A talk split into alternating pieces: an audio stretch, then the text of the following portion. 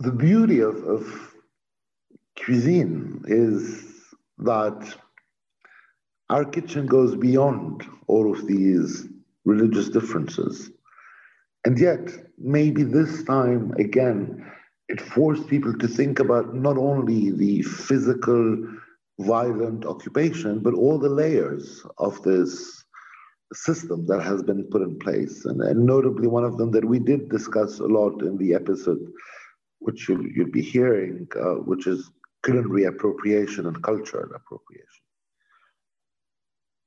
To make it as simple as possible, and I am no politician, what happened in 1948 was the dispossession of a people, not only of their lands, of their properties, but also of their culture, of their kitchen, of all facets of their life.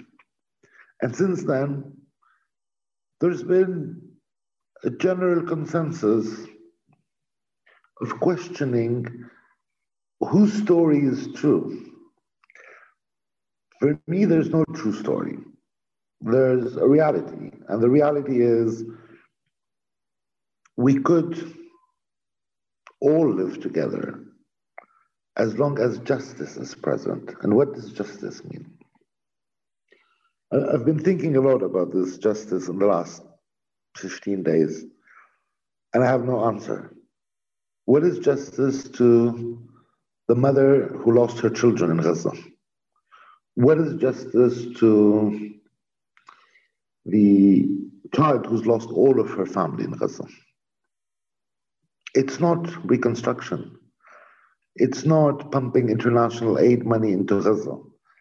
It's not going on in the silence of finding a real solution. And I don't think it's another international peace conference that's going to get us any closer to this. What would get us closer is maybe to start dealing with every single detail of the past 73 years and healing. And healing for me as a chef is already to see that our kitchen is given its right place is seeing that people are becoming honest, just as they were very honest when they separated into people that are pro-Israeli and pro-Palestinian. Actually, I don't want people to be pro-Palestinian or pro-Israeli. I want people to be pro-justice, pro-right. And with the kitchen, it's the same thing. When you use frika, wherever you are, say it's Palestinian. When you use leban jamid, say it's Palestinian. When you cook hummus, don't do beetroot hummus. You know, respect the kitchen because maybe the there's a concept that that disturbs me when often people say, "Oh, but eating around a table will make peace." I don't think so, because if one is the aggressor and the other is the aggressed, food's not going to heal people. But at least justice towards what our culinary differences are, what our culinary rights are, is, is something that is essential. And that's not only valid for Palestine, it's valid for all of the world. If you're indigenous in the south of the United States, maize is yours, regardless of whatever anybody else is going to be telling you. But having it acknowledged makes a difference. And with our kitchens, I think that's a necessary instant that has to happen.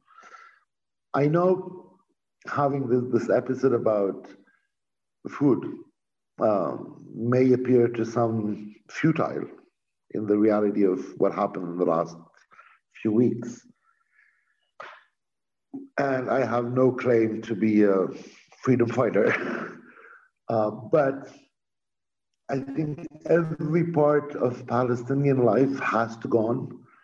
And for the ones that are listening that are not in Palestine, people are still going on with their lives in Gaza, in Jerusalem, in Beth- Bethlehem, in Haifa, lives go on. It doesn't mean we forget. It doesn't mean we belittle what happened to our people in the last few weeks. But it means that we're still resilient. The day you stop hearing about Palestinian food and Palestinian music and Palestinian art and Palestinian literature is the day we would have given up. This is season two of Instant Coffee, your quick fix of everything Middle East. We're very excited to be back, and this time around, we're exploring our favourite topic food. Nadine and I could spend hours talking about shawarma and knefe. But we decided to spare you all, and instead, we are taking the opportunity to go beyond the plate. We want to understand how the complexities of food, farming, and cuisine in the region are shaping people's writing, thinking, cooking, and organizing. We'll be speaking with inspiring individuals who are grappling with culinary appropriation, access to food and food sovereignty, reconnecting with food in the diaspora, archiving and translating the region's recipes, and more. We're kicking off this season with an interview with Chef Fadi Kattan, the voice of modern Palestinian cuisine. To hear the rest of our conversation with Fadi and to get access to all past and future Instant Coffee episodes, please follow our new channel. Just search for Instant Coffee and subscribe on Apple Podcast, Spotify, or wherever you get your podcast. We have a brilliant lineup of guests and we'll be releasing a new episode every other Tuesday. So don't forget to subscribe to our new channel to make sure you don't miss them. We also have a brand new Instagram account where you can see illustrations for each episode of our show by the talented Rawan Taisa. Thank you for your constant support, and we look forward to more instant coffee chats.